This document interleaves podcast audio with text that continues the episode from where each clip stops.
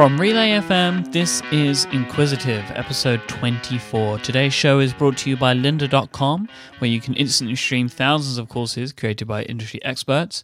For a 10-day free trial, visit lynda.com slash inquisitive and Campaign Monitor, helping you send beautiful emails and get better results. My name is Mike Hurley, and today I have the pleasure of being joined by Jim Coudal. Hi, Jim. How are you? All right, Mike. How are you doing? I'm very well. Thanks so much for being here today. My pleasure. Jim, what do you like to be known for these days? Oh, geez, I don't know. Um, you know, the the company Field Notes that we started has uh, really started to expand. So, despite what I may or may not want to be known as, I think we're Coudal Partners is starting to be best known as the company behind Field Notes.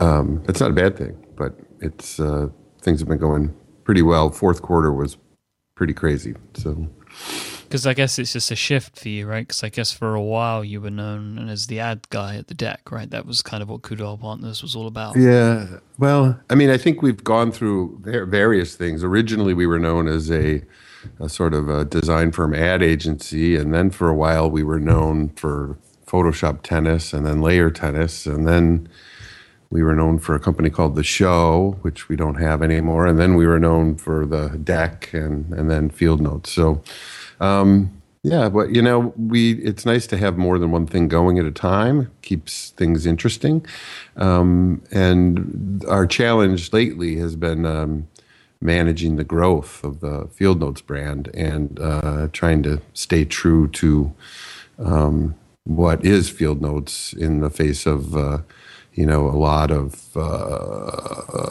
a lot of orders and a lot of distribution and uh, turning it into an actual sort of real company. So I noticed in your sponsors today you have lynda.com and Campaign Monitor. Um, Aaron, our Aaron Draplin, our partner in Field Notes, uh, did a, a, film, a video for Lynda about how to make a logo, and uh, it was beautiful really popular too. Yeah. So it was like really awesome.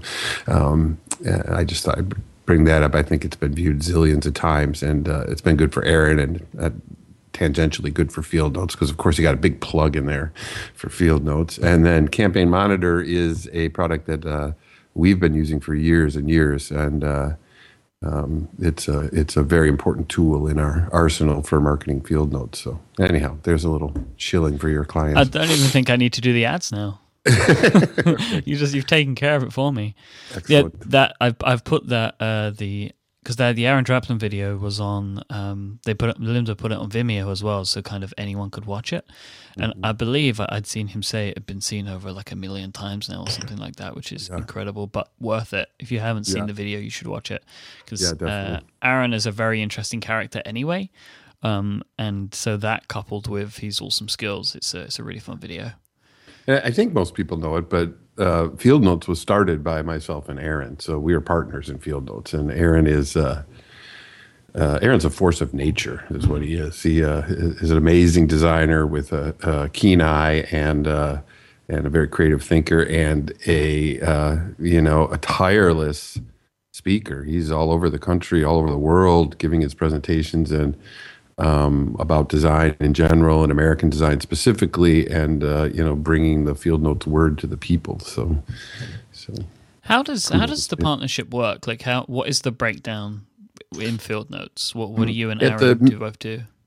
Uh, Aaron and I uh, generally head up the entire thing from um, the creating new editions and um, making big decisions uh, about the business, but primarily uh, the distribution and marketing and production takes place here in Chicago. We've got a team here that works on that. Um, Aaron is an essential part of the creative process, and uh, when we get really slammed, he's a big part of the production process as well. But um, I guess you would say that um, Aaron and I are creative directors on the project, and then Coudal Partners uh, handles the sort of day to day business dealing with the wholesale accounts and distributors and printers and shipping and logistics. So, so, so uh, I want to come back to, to field notes a little bit a little bit later on um, to talk about that in, in some more detail. But there was something that you, you mentioned um, before before we started today, which was you want to talk about a, a conference you've been to called OrdCamp. Yeah, uh, I think it was its seventh year. OrdCamp is an unconference here in Chicago. And for those who don't know what an unconference is, it's a conference in which there's no agenda for speaking until the conference begins. And then a blank slate of available slots for sessions or presentations is put up on the wall, and people just put up something they want to talk about in a, a given time period in a given room. And um, uh, people kind of vote with stickers um, to show their interest in the ideas, and the conference just goes forward.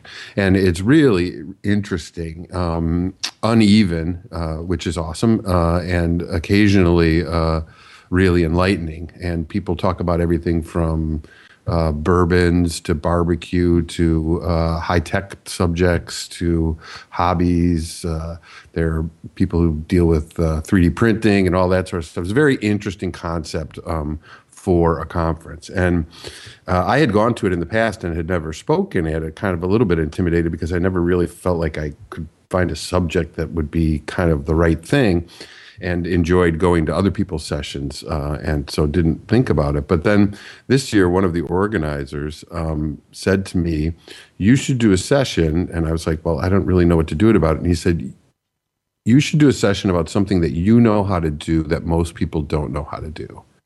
And then you can tie it into design or creativity or business if you want. So I thought about that, and uh, I did a session about how to read the racing form. I come from a long line of horse players, and uh, and I've always considered the daily racing form in the United States, and I'm sure there's a British equivalent. I don't know what it's called, um, as a really interesting example of information design, um, because there it's jam packed with information about the past performances of the horses in a sort of to the layman unintelligible series of numbers and characters. But once you decode the uh, way that the racing form's past performances are structured, it reveals a rich uh, portrait of individual races and horses' capabilities. So I called the session um, How to Read the Racing Form or uh, Data as Structure. and uh, had a lot of people show up for it, and uh, we had a lot of fun going through the form and looking at it as a typographic and visual example for information display. And then we went on to the handicapping a little bit about you know trying to decide which horse is likely to win a race. And um, the race I used for exam for for an example was a race at Gulfstream Park the same day as my session. In fact, the race was scheduled to start just as my session was ending. It was uh, the Holy Bull Stakes, which is one of the first Kentucky Derby prep races of the year. And together we sort of handicapped the race by looking at the horses that were in it. And um, we chose who we thought would win and who would finish second and third. And lo and behold, 10 minutes after the session, um, the race went off and finished exactly the way that we had predicted it. So I'm a little concerned that I made it seem a little too easy for for the uh, for people who hadn't been horse players. But um, I, you know, it was it was really it was really fun session. It's really interesting and um, fun to.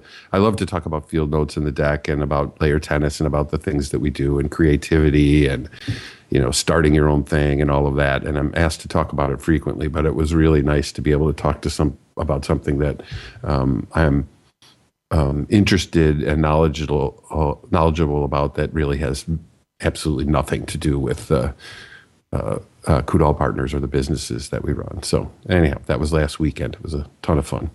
How do you think that stuff like if you have a passion for information design, how how do you think that that kind of thing permeates through the rest of the stuff that you do? Do you think that there are links there?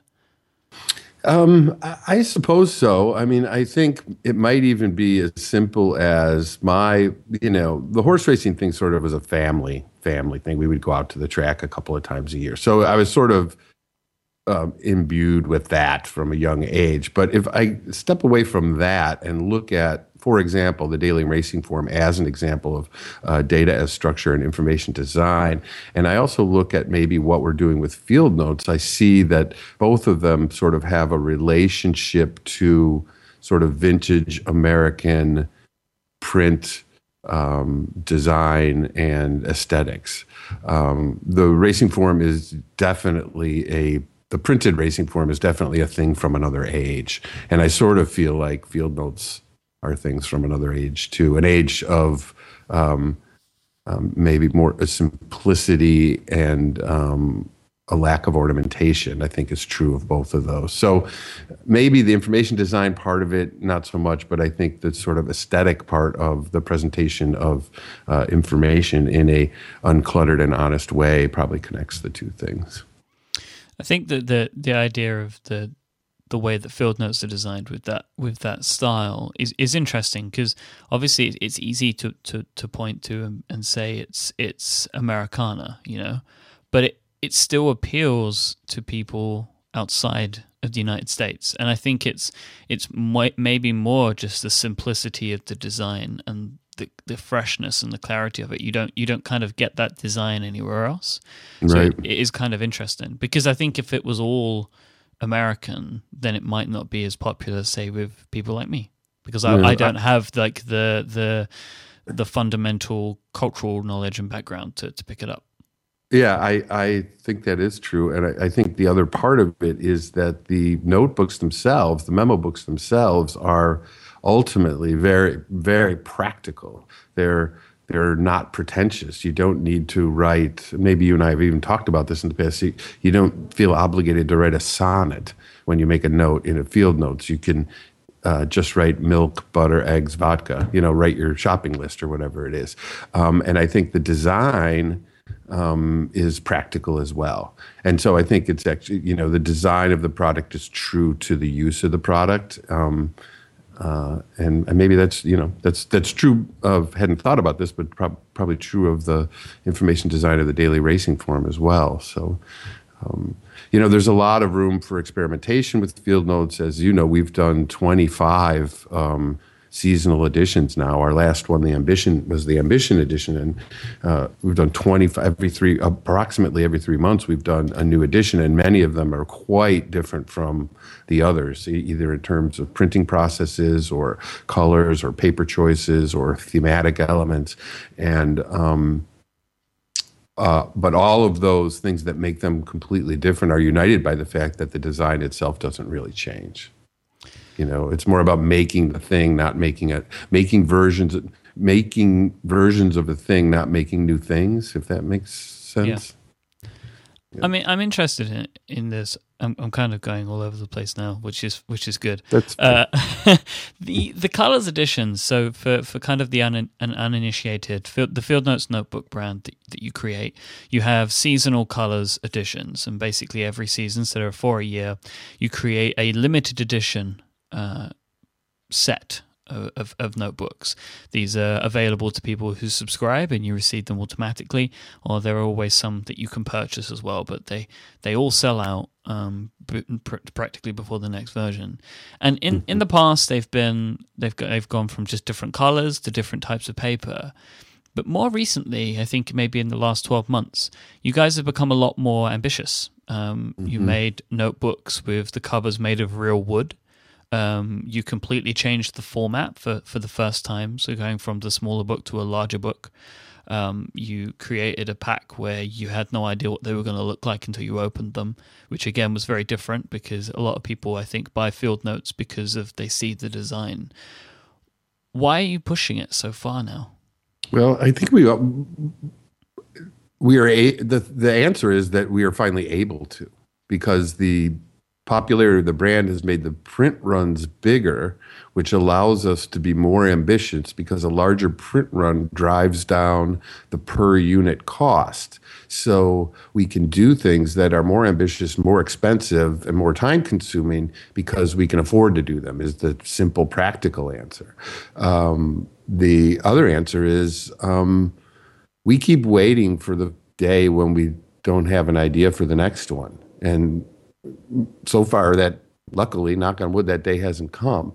And so we feel like we are setting ourselves we need to continually sort of outdo ourselves in a way and at the same time you know stay true to what field notes is about. So um, a good example is the ambition edition which unlike the wood edition or the expedition edition, which was made out of synthetic paper or some of those, um, I think you'd agree is a relatively traditional field notes. It's made on French paper. It's got um, some embossing and some mm-hmm. metallic type on it, but um, the thing, one of the things that makes it different is that the pages are gilded which means um, much like a classic Bible, the edges of the paper are rimmed in gold. And um, it was so much fun. For once we had the idea to do it, we figured we had to do it. And it was quite expensive and time consuming, but we figured the 25th edition, we should really push it a little bit. And we found there's only one company left in America that's doing that. It's called uh, no Liberty, yeah, Liberty Book and Bible in Indianapolis, Indiana. And we contracted for them to do it. And um, pretty much they do only Bibles. And then here comes Field Notes with, you know, whatever it was, 25,000 three packs. Uh, and then we got to make a film about that, you know, and it's an interesting process and interesting to watch happen in the film. So I love it when we can come up with something totally new by looking totally backwards. And that was a good example of it. So, so and um, the next, the next one is totally that, but I can't talk about it. I'm excited to see you. You, you know, you get me like that. Um, is the uh, are these ideas then? Uh, now that you're you're able to do these these bolder ideas, are they are these things you'd always wanted to do, or are they still new ideas that are happening? Some of each. We have a sort of a book full of potential ideas, um, but we don't like at the moment. We are in production for the spring edition and starting production for the summer edition. We sort of know what we may do for fall we don't have any idea what we're going to do for winter. And then we've got a very ambitious idea that's going to take us probably a year to do. So that would be maybe a year from this spring or a year from this summer. And um, one of those ideas, we've all, one of the ideas that are in production now, we've always wanted to do when we were finally able to do it. The other one was brand new. There's a completely new idea that just came out of left field. Um, and so, you know, we keep a list of ideas. We keep, you know, there is something about the fact of having an idea and filing it away makes that idea less attractive than the new idea.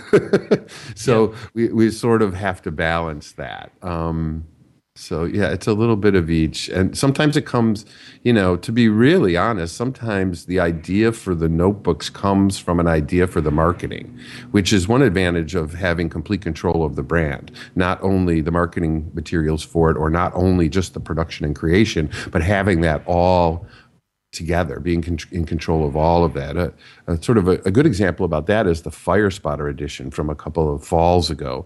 A beautiful uh, red, uh, blind embossed edition, sort of as an um, kind of honoring a kind of a lost uh, profession in America, which are people who would um, spend the summer in fire towers, keeping uh, an eye on um, the national forests and reporting um, when fires start, so they could be. Uh, so they wouldn't get out of hand. And in that case, um, actually, Steve here, I think it was, had, I don't know where he got the idea, but he had started looking into um, north central Wisconsin's national forest and the fact that some of these 1920s and 1930s fire towers, while they were no longer being used because satellites and other things do a better job of it now, were still there and he wanted to go visit one. And we, you know, we figured, well, wouldn't it be great to visit this fire tower in the middle of the Nicolet National Forest in the fall when all the colors were changing? And the next thing you know is we've got this idea for a movie. Now we really want to make the movie, and maybe we'll make it. Um, on our own as just something fun, or even better, let's make a Field Notes Colors Edition that is in the theme of this film we want to make. Um, and so we had the ability to do that. So sometimes we have the idea for the books, and then the marketing materials come from there. And occasionally we have the idea of the marketing materials and create a book to go along with that. So that that flexibility gives us a lot of room to do a lot of different things, and um, it makes it. Um, you know, th- there's so many possibilities then that it makes it sort of uh, uh, a, a, lot of fun. And we we like nothing better than to dive into a subject that we know nothing about and learn as much as we can about it. That's sort of like the it, we love to make the books and we love when they're sold and we love to make the movies and we love when people watch them and tweet about them and all of that. But I would say that if you ask people here who work on the production of the field notes, the most interesting thing is to find a subject that we are interested in but don't know very much about it and dive deep into it and really find out um, things about it, like this gilding process or the uh, process from. Um, uh, traveling salesman was a fun addition that we did. We always thought the idea of these essentially a, this American hero, this guy who would go house to house and town to town selling encyclopedias or selling uh, brushes or seed corn or whatever it was. That um, that was sort of a romantic notion, but we didn't really know much about it. Um, and we spent a couple of months doing nothing but finding experts on the history of uh, American traveling salesmen and getting information from them and reading books and like it's really useless information, but super interesting, at least for us. So that that's the great satisfaction. I mean, we love that the business is successful and that we can do this for a living because it's so much fun. But um, you know that finding out finding out cool stuff about cool stuff is really satisfying. So, so I, I always loved the uh, the fire spotter, but I came to Field Notes late, um, hmm. later than that edition, so I was never able to to find one. And then a couple of days ago, a listener of the Pen Addict sent me one. So uh, I have a single, and she included the tattoo. Very nice. So you have to find the right time to wear that. Yeah. So that, that so that that's the other thing. Like you guys include little extras. So in the Fire Spotter edition, there was a a, a Tattly uh, temporary tattoo that you had made. Um, yeah. Do these do the, the, the little additions that you sometimes include? Do they come after the ideas or do they come before the ideas? Like you think, oh, we want to send out this like a, a funny little thing, and, and, then maybe a book comes from that. Or do they tend to come like you have the idea for the book, and then there's this little extra that you decide that goes with it? Um, so it's again, once again, the answer is sometimes yes and sometimes no. um, uh, something like National Crop was the addition of the clamshell box and the patch and poster were all sort of part of the idea. But um, we did one called um, Drink Local, which uh, featured six, two different three packs, each book representing a style of uh, craft beer. So the the um, amber ale notebook was uh, deep red and had information about um, uh, all of the um, you know what what goes into making an amber red, etc. And we had decided right from the beginning that we would do letterpress posters to go. I mean, letterpress coasters, uh, beer coasters to go along with them. But as we were doing it, Brian here came up with this crazy idea to make a six pack holder um, for the notebooks, and um, it kind of pushed the budget a little bit. And so we actually did that as a sub- subscriber only exclusive. So sometimes the sticker or the pins or whatever it is comes with the edition, and sometimes it only comes with the edition if you're a subscriber. So it's um, a little bit of each. Um, the Ambition edition didn't really come with anything. There was a special bookmark in there for the subscribers, but the, uh, the books themselves were some of it is is is um, determined um, by price. The Ambition edition was very expensive to make, and so um, our margins on the book were much lower than usual, so we couldn't really afford to in- include another thing in there. But uh, but the gilding you know, was kind of the gift, and and, and yeah. that came from the open, like when when you open them and they crack. Yeah, that yeah. was a quite a special moment.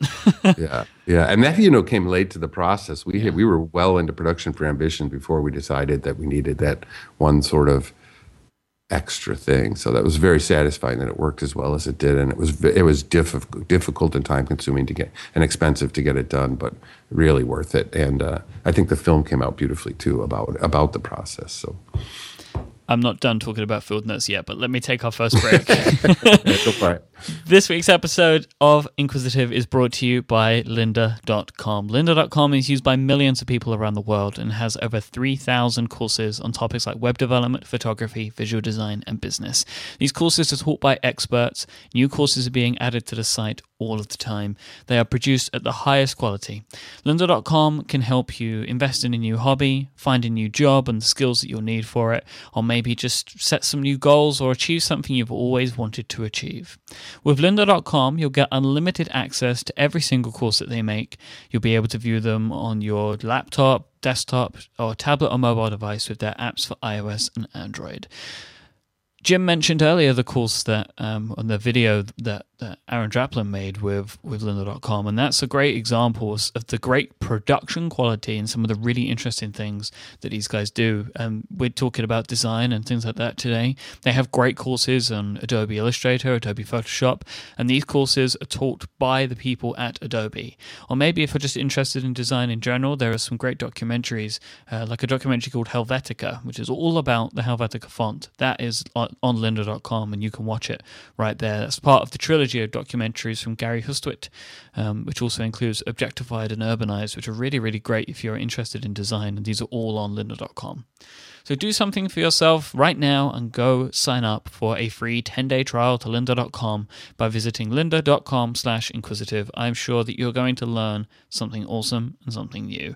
Thank you so much to lynda.com for supporting this show and Relay FM. Amen. So, um, you mentioned that like kind of like the, the customer base is growing for Field Notes, and, and that's enabling you to do more. Do you have any kind of feel as to, to how and why the customer base has grown?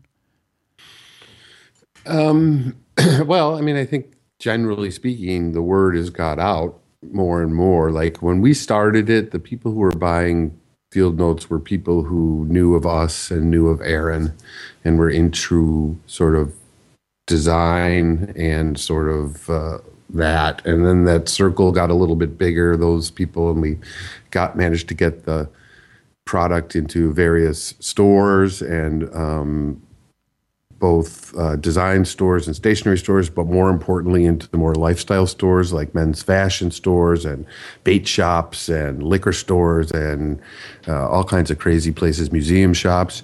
And um, I'm not, you know, I think it just, the more distribution we get and the more they're out there for people to see, um, the more people give them a try. Um, it's a still a pretty good value. We've never changed the price. It's still nine ninety five for three of them. So it's not you know you don't have to take a big chance to uh, see if you like them. Um, I you know we've always believed in them, and the growth has been pretty steady. Like we from the very beginning in 2007 to now, um, for example, pretty much each edition has done better than the edition before it. And all the in all the meantime, our G- regular line of products have been selling strongly. Um, lately, the wholesale part of the business has really started to take off. The shops all over the world. I think we're in 17 or 1800 retail locations all over the world now, and that's been a great way to sell product, but also a great way to get our product out in front of people.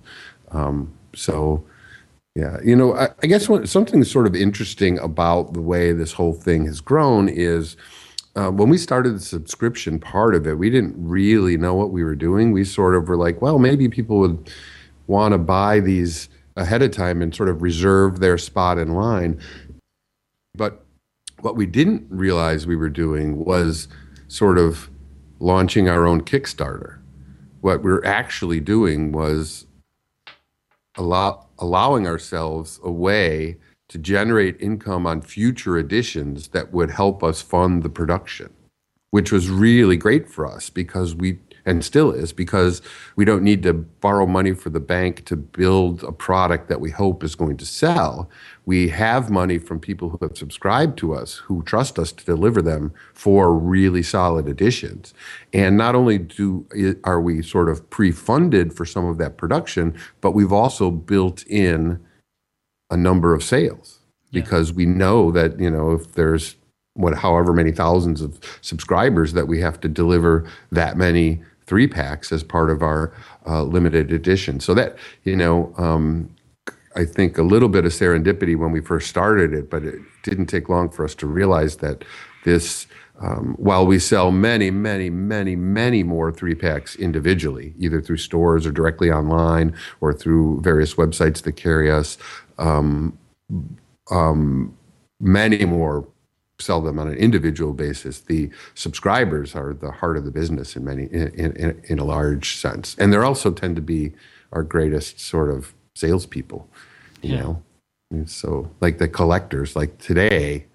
I don't even know if I should say this. Did you see this thing on eBay today? Yeah, I was. I, I wanted to talk to you about this anyway. what's so the deal with this? I let, don't even know. Like, let me set this up. So, all right, people people may know uh, that I I have a great interest in, in field notes, and, and that comes out in our show on Relay FM called The Pen Addict, and, and we talk about field notes all the time. And, and there is a and the Pen Addict, I think, is part of why we've grown too. So there, oh, thanks for thanks for that.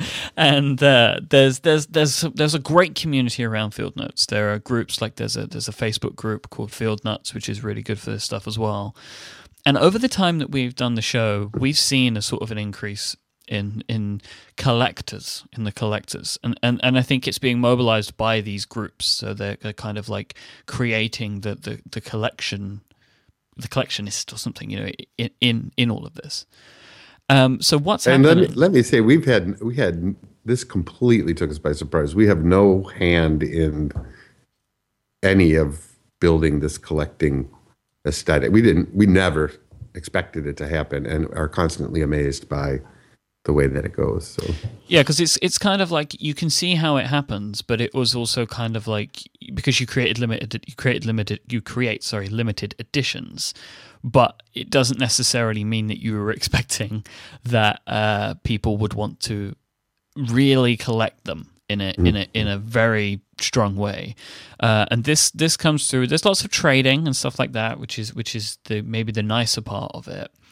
But then then there's the eBay stuff, um, and there is some of the more rare books go fetch for quite uh, quite high prices on eBay. And, and, as we're recording this today, there has been one uh, one eBay auction which is kind of kind of making the rounds a little bit, which is um, particularly uh, interesting.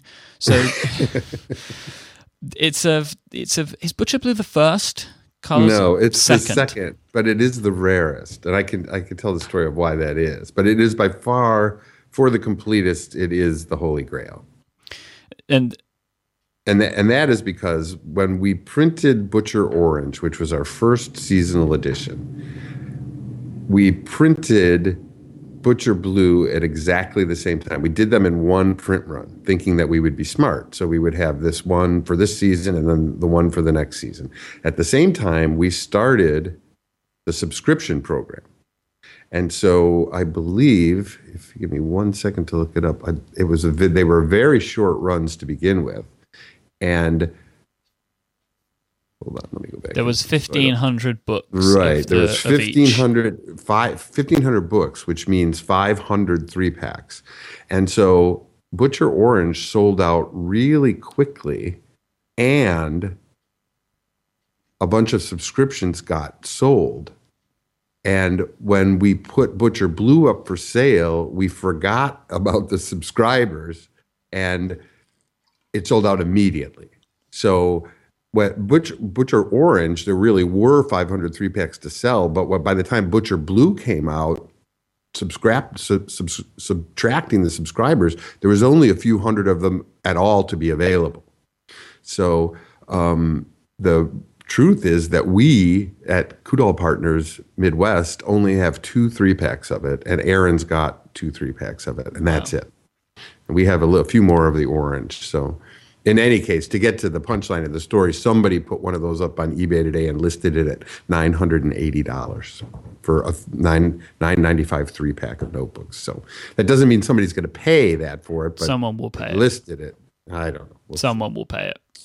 The there, very, there, there are 30 people currently watching this auction Uh, doesn't mean they're going to bid, but uh, that's the buy it now price. Um, right. I guess it's also the, the bidding price, but I, I, genuinely believe someone will buy this because uh, this is sealed. This is a sealed pack. Yeah. I've never seen this before.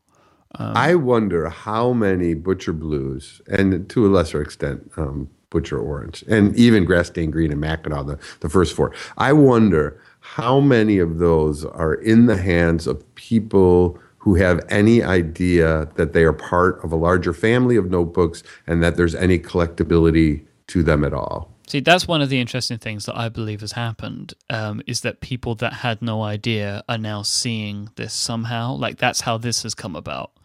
Um, like someone has been sitting on this, and it, it maybe wasn't that important to them, which is why they never opened it in the first place. And mm-hmm. now they're selling it for for nine hundred and fifty. They didn't think, oh, this would be a a big deal. Maybe I don't know, but it's interesting to see uh, this this kind of price, and it's also like there's there's some there's a lot of interesting stuff around how the these ones are treated. So like the first two, the butcher blue and the butcher orange. Like recently, my my co-host Brad he uh, he started using a butcher orange. Yay! Which is like one that's of awesome. that's insane because he could have made an easy fifty to sixty dollars from that one single um, but he decided to use it. Uh, which there are a lot of upset people. it's funny though, you know. It's like the. It's funny. I, yeah, I, when we did the unexposed edition, which was just two editions ago, in which the you would receive three out of six colors, but you would have no idea what three colors you would receive, nor did we have any idea what three colors we sent you because they were in a, a blind box we never we didn't really think about it when we were making it, but it kind of upset the collecting community because so many of the people like to save them unopened mm-hmm. with the shrink wrap unopened, and it was difficult for them to save the unexposed edition because they didn't know what they were saving. so I like I it never occurred to me. I remember I remember the very first time we got kind of a whiff of this collecting completist sort of community. And I think it was like around when we were doing it would have been like the sixth or seventh one, like right right right around the packet of sunshine or Raven's Wing, somewhere in there. And a guy from Italy would write to Michelle at our office every time we released an edition and make sure that he would um, get them shipped some special way to him. And Michelle was curious why he didn't just buy them online and why he always wrote to her. And he said that he was a completist. And we all kind of laughed at that. Like what like what did that mean? Like a completist that he had to have one of everything. And that was the first time we got a kind of an indication that people might want to um, you know, collect these in all of their variations. Um, I will say that the collecting part of field notes is probably a very small percentage of the total sales. Field notes are practical and are used for notes every day, but it is uh, entertaining to watch and it never ceases to amaze us. You know, like our first edition was 500 books or I mean, 500 three packs or 1,500 books. And Ambition Edition, which we just did, was 90,000 books or 30,000 three packs. So you could see we've sort of come, and it will sell out um, relatively quickly. In fact, Unexposed is almost sold out. So occasionally one of them becomes a regular, not very often, but once in a while, a limited edition becomes an unlimited edition. Um, the two primary examples of that are the Expedition Edition, the the bulletproof and waterproof and everything proof um, uh, synthetic edition that was released in the winter of 2012. And um, a couple of summers earlier, we did the county fair edition in 2010, in which there are there is one three there is a notebook for every state in the United States, and those have become just regular parts of our um, our uh, regular items in our in our line. And generally, one of those comes along maybe every year or every year and a half. It sort of depends. I would like to just um, put a vote in for the format of arts and sciences. Yes. That's just my my vote is I love that size so much. I take I have I'm using one right now with every episode, I take notes about the show for editing purposes, and I, and arts and sciences is perfect for that. I'm just saying, I you don't okay. have to answer me. I just want you to know that I love no, that edition I, so much, and, and I don't and want it to go away. Right, and we should probably just do a craft version of that. I, I wonder, that, yeah. like I, the the product from Field Notes that I personally use more than anything else are the stenos.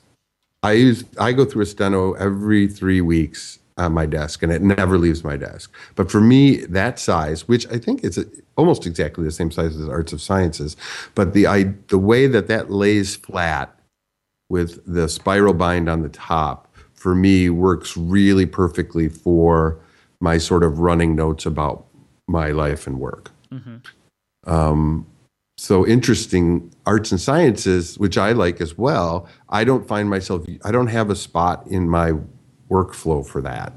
And I don't know. It's the double you know, page. That, I love the double page. Yeah, you know? yeah, that's true. Like the spread, yeah. So. I wonder if anybody's listening at this point. Like we're just really going. Brad, in. Brad is listening. Brad is listening, and probably Brian from my office is listening. Except actually, he is out at a press check, so he can't be listening if it's live. So, so I want to let's move away from field notes, uh, right. and I, I want to talk to you about advertising um, right. because this is obviously something that that you guys do. Uh, but considering we're taking a, a, change in the show, like a, we're turning a corner, I want to I want to take a quick break. Good time for a break. Yeah. Speaking of speaking of advertising. Speaking of advertising, this week's episode of Inquisitive is brought to you by our friends at Campaign Monitor. They are a great supporter of Inquisitive, and Campaign Monitor make it easy to design, create, send, and optimize your email campaigns quickly and easily. One of the best things about Campaign Monitor is their easy to use builder of email templates called Canvas. You can create beautiful looking email newsletters that look fantastic everywhere on mobile devices, on laptops, on tablets, on desktops. This is because they think about responsive design. Everything looks fantastic on all screen sizes. They have beautiful typography, they have automatic image resizing, so uh, your images are going to look great everywhere you can change all the colors, you can add your logo in and all that sort of stuff into Canvas, and it's going to look amazing everywhere. They have great tools as well at Campaign Monitor. They they have all the stuff that you'll need to make sure that your campaigns are effective. Like they have A/B subject line testing, so you can send out, say you have uh, an email going to 100,000 people, you can send out 10,000 on day one, split it in half, see which subject line performs best and then send out the rest. They have, uh, if you have a blog and you have an RSS feed, you can send that out as an email campaign. So you can do RSS to email. So maybe people want to subscribe and get your, your great posts via email instead of via RSS or any other way you can do all of that. It's a really great tool, and you can sign up for a free account right now at campaignmonitor.com. You can just go in, play around, and I know that you're going to love it. Thank you so much to Campaign Monitor for continuing to support Inquisitive. They're a great believer of what we're doing. Thank you so much for helping us out. And uh, endorsed by Field Notes brand and Coudal Partners as well. We use it every day. Can't get any better than that. Yep.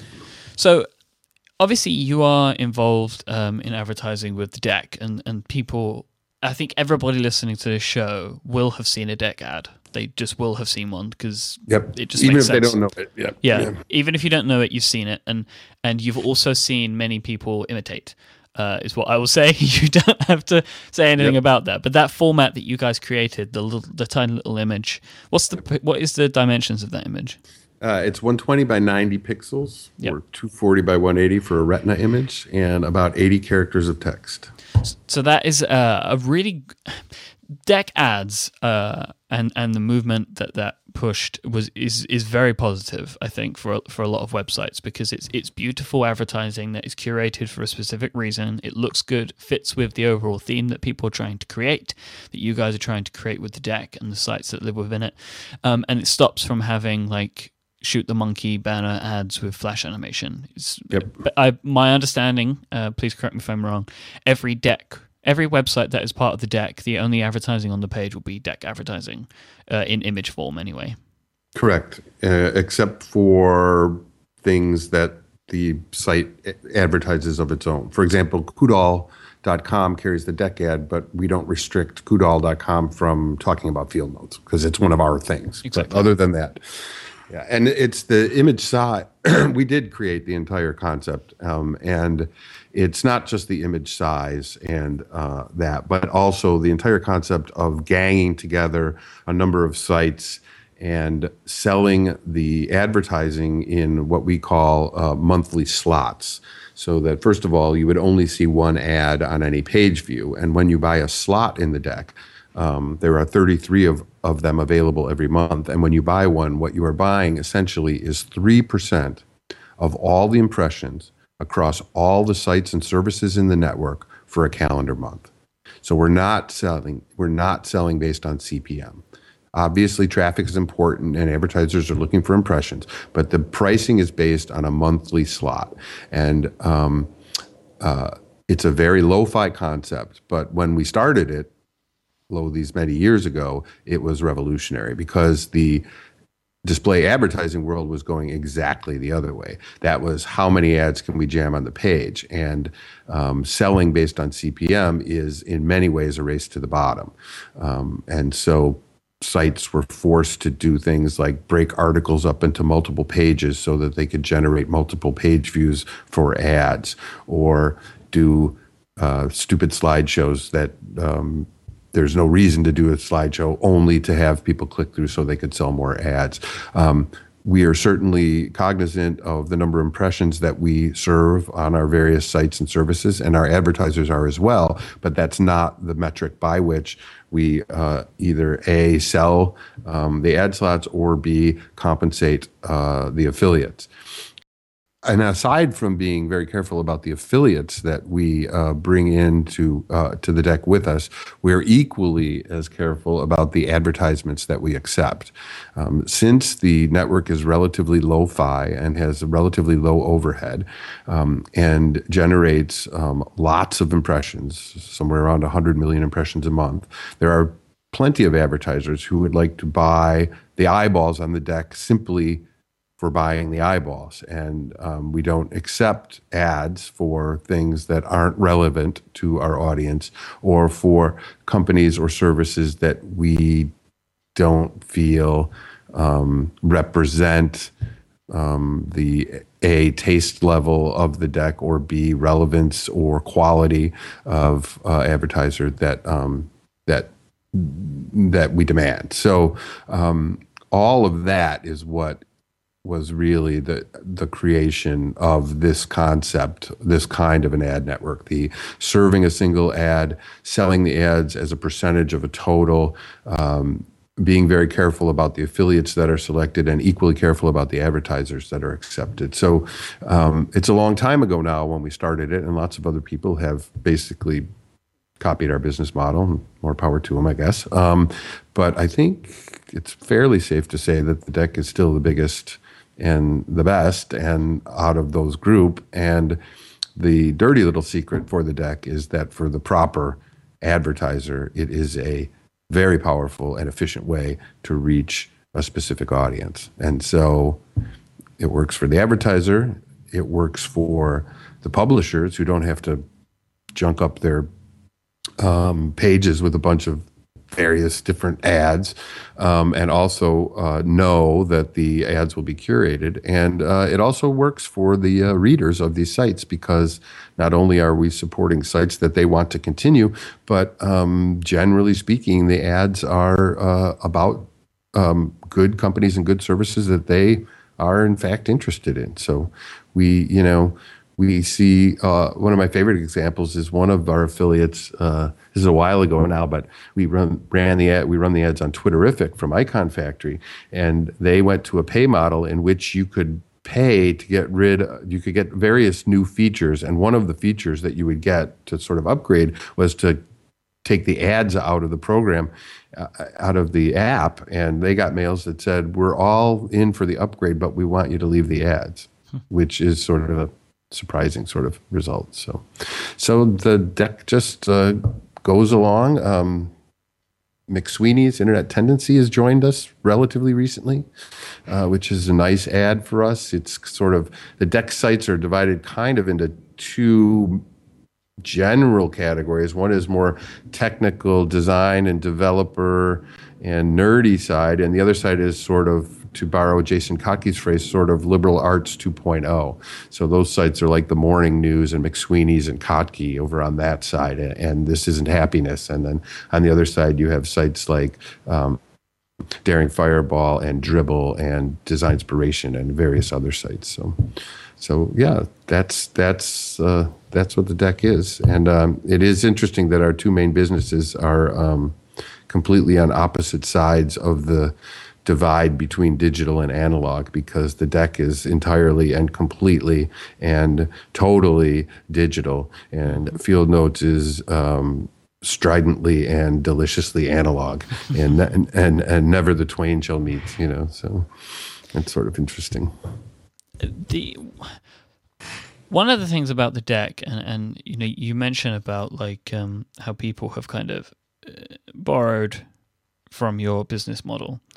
Um, I think one of the interesting things that that's happened is your the the deck I see is very principled, um, and and there are there are strong principles in in what you will allow uh, to be a part of the deck, like the community of the deck, like the people within it, and mm-hmm. the advertisers that that are selling their their wares. Mm-hmm. Um, those principles, I think, reach quite far into advertising on the internet um, like a lot of the things that, that you have said uh, as the things that you would do and, and the things that you guys think about at the deck is very similar to how we build our advertising here at Relay. And, and I know that these principles have come from, uh, and the, the things that we try and stick to have come from the ideas that I believe that you guys uh, pioneered and came up with. And and it's it's it seems stuff that's quite simple, but I think there had to be somebody that did it um, to make sense to for others to, to to also think about things that way. Like the idea of only accepting ads from people that you believe are right and turning down ads for those that you don't. I mean, we we I turn down ads for for Relay if I if I think that the the net the positive the sort of the net effect is a negative feeling for the listener. Like yeah. if, if the if the ad doesn't fit or it just is weird, uh, then we will say no. And and I know that that for us has come from some of the things that you guys think about. Do you consider the deck to be strongly principled, or are they just your principles? Yeah, no, it it is, and it's gratifying to hear that as well, and to really investigate how that change made. We sort of have to look backwards because when the deck started, it was just uh, myself and Signals versus Noise from 37 Signals Basecamp and a list apart, Jeffrey Zeldman and a list apart. And um, at that time, it seems ridiculous to think about it a little bit now. Um, people who are running blogs, for left of a better word, wouldn't carry ads on principle or their readers would think that they were selling out if they accepted or carried ads. And we saw very much at the time that there was an opportunity. And this and we came from the other side of it. At that time, we were selling we had a company called Jewelboxing, which we were, we were selling a really sweet way to do a, short run of custom DVD and CD cases. And we found it um, well nigh impossible to buy an ad schedule that reached the people that we wanted to reach. And so we saw from the other, and, and also published Coudal.com at the time. And we saw from the other side that there maybe there was a third way, that the two ways were A, you are above, uh, you're like the senator's wife, you were above um, anything by not carrying any advertising and just going on there, or you were a complete sellout by taking advertising, and that maybe there was a third way, a way in which we could be principled about the ads we accepted and allow people like Jason Kottke and John Gruber, who were original, very soon to follow those three original members of the deck, and allow them to continue to do the work that is so important to so many people and actually get paid for it in a way that didn't feel icky. It didn't feel like they were selling out. And so, um, you know, now it doesn't seem so odd. You know, it, it maybe, but then it was new, and um, our feeling is that the principles of the deck are the thing that make it work. And so we have we know very well when we see an ad whether we're going to accept it or not. Most of the times there's no consideration. We don't even have to talk about it. You just see it and you're like, no, that's not a ad.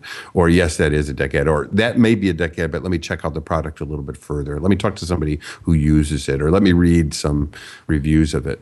Um, but in the case where we have an ad that is borderline, let's say.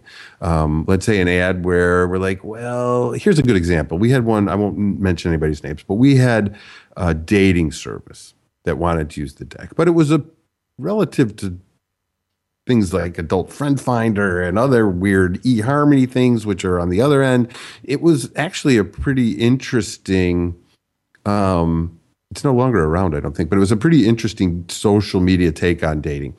And um, we just didn't know like whether that was the kind of thing that we should accept for a deck schedule. So our policy is is that we draft a small ad hoc committee of five of the deck affiliates. And we pick five affiliates that we think will have opinions about this particular thing. Mm-hmm. and we present the case to all five of those affiliates whoever they are. And those five affiliates are like the emperor at the um, in Rome, they go thumbs up or thumbs down, whether they want to accept it or not, and their decision holds, no matter what they say. If it's three to two against taking the ad, then we write them back and say, sorry, we can't take the ad. Maybe we can try it again in the in the future. Or if it's three to two, four, we will take the schedule. And um, we haven't had to do that very often, but it's a really nice kind of a firewall for um, tough decisions because um,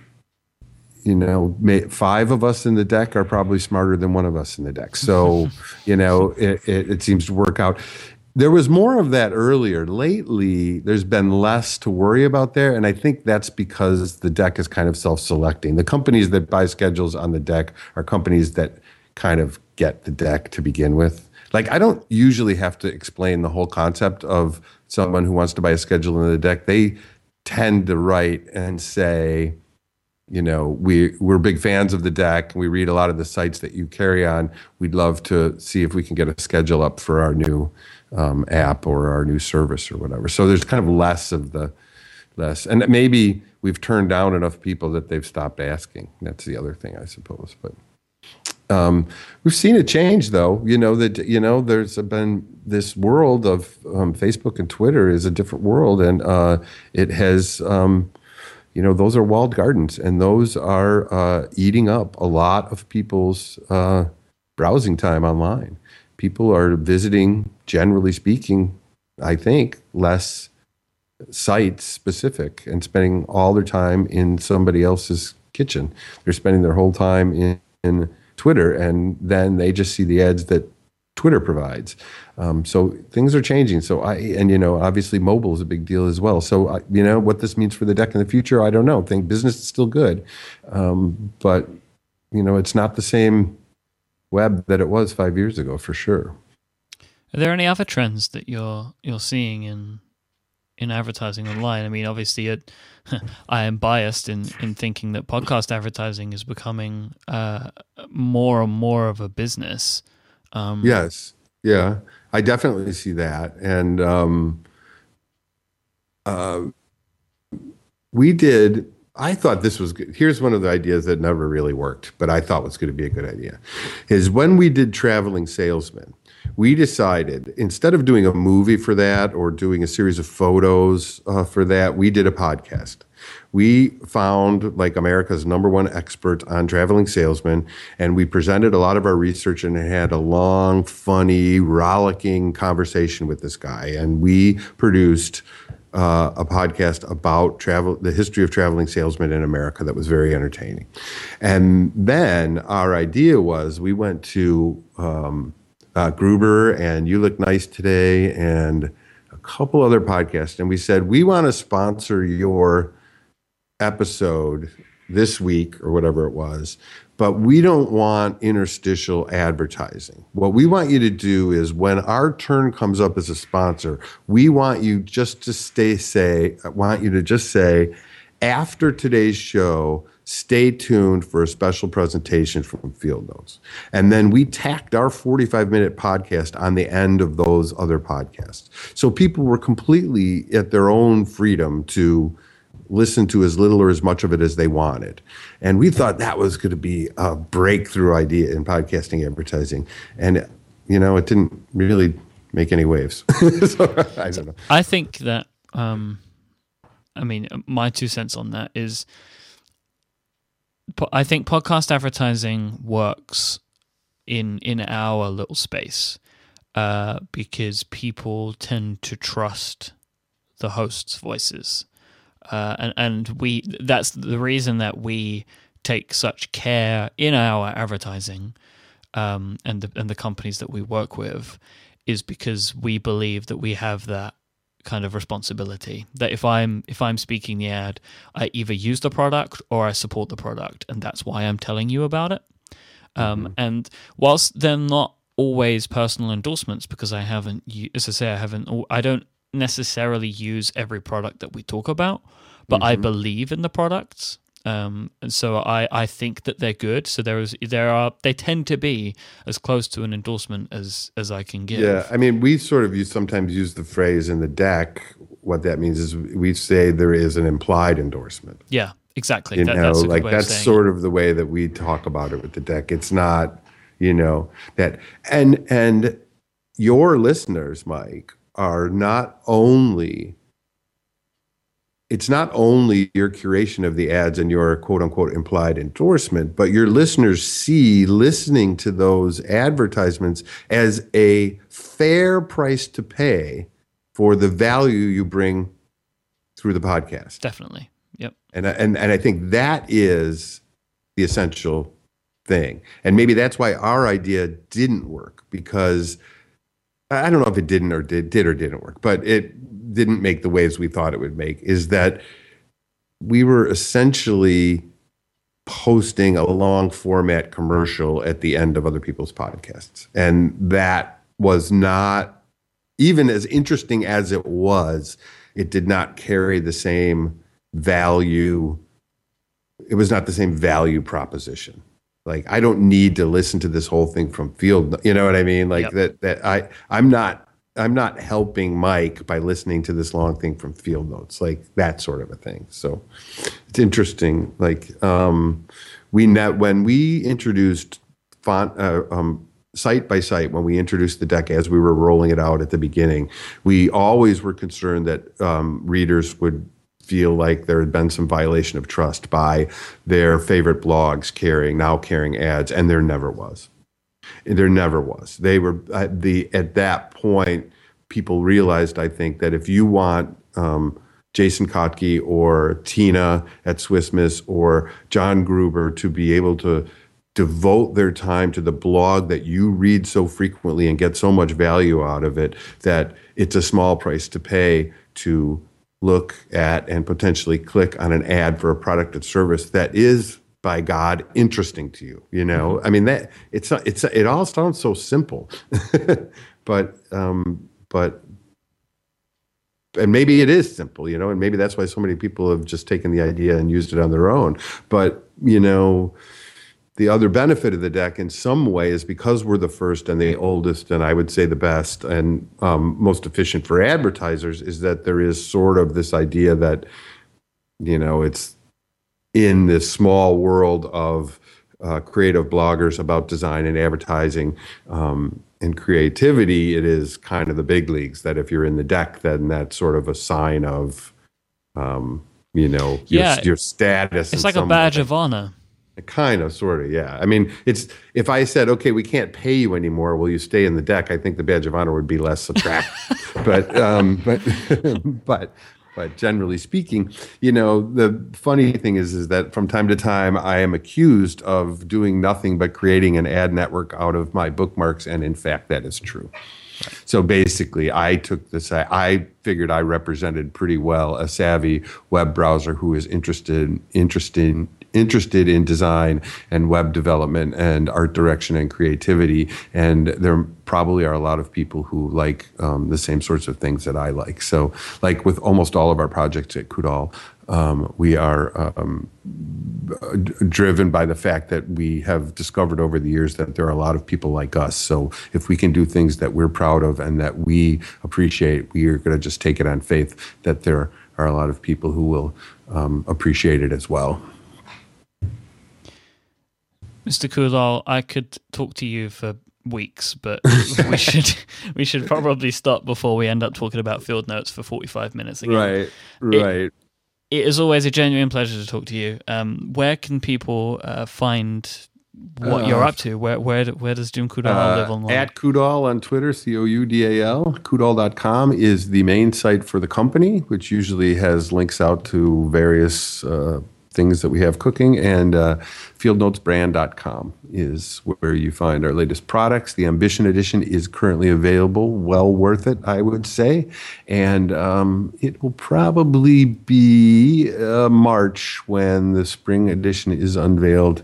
And um, it ought to be, it ought to make some noise, I think. I hope. So it's all worth looking out for. I have a bunch of links for you all in the show notes. If you go to relay.fm slash inquisitive slash 24, you will find them there. Thanks again to Lynda and Campaign Monitor for helping support this week's show. I am at imyke on Twitter, I M Y K E, and I'll be back next time. Thanks so much for listening. Bye bye. Bye now.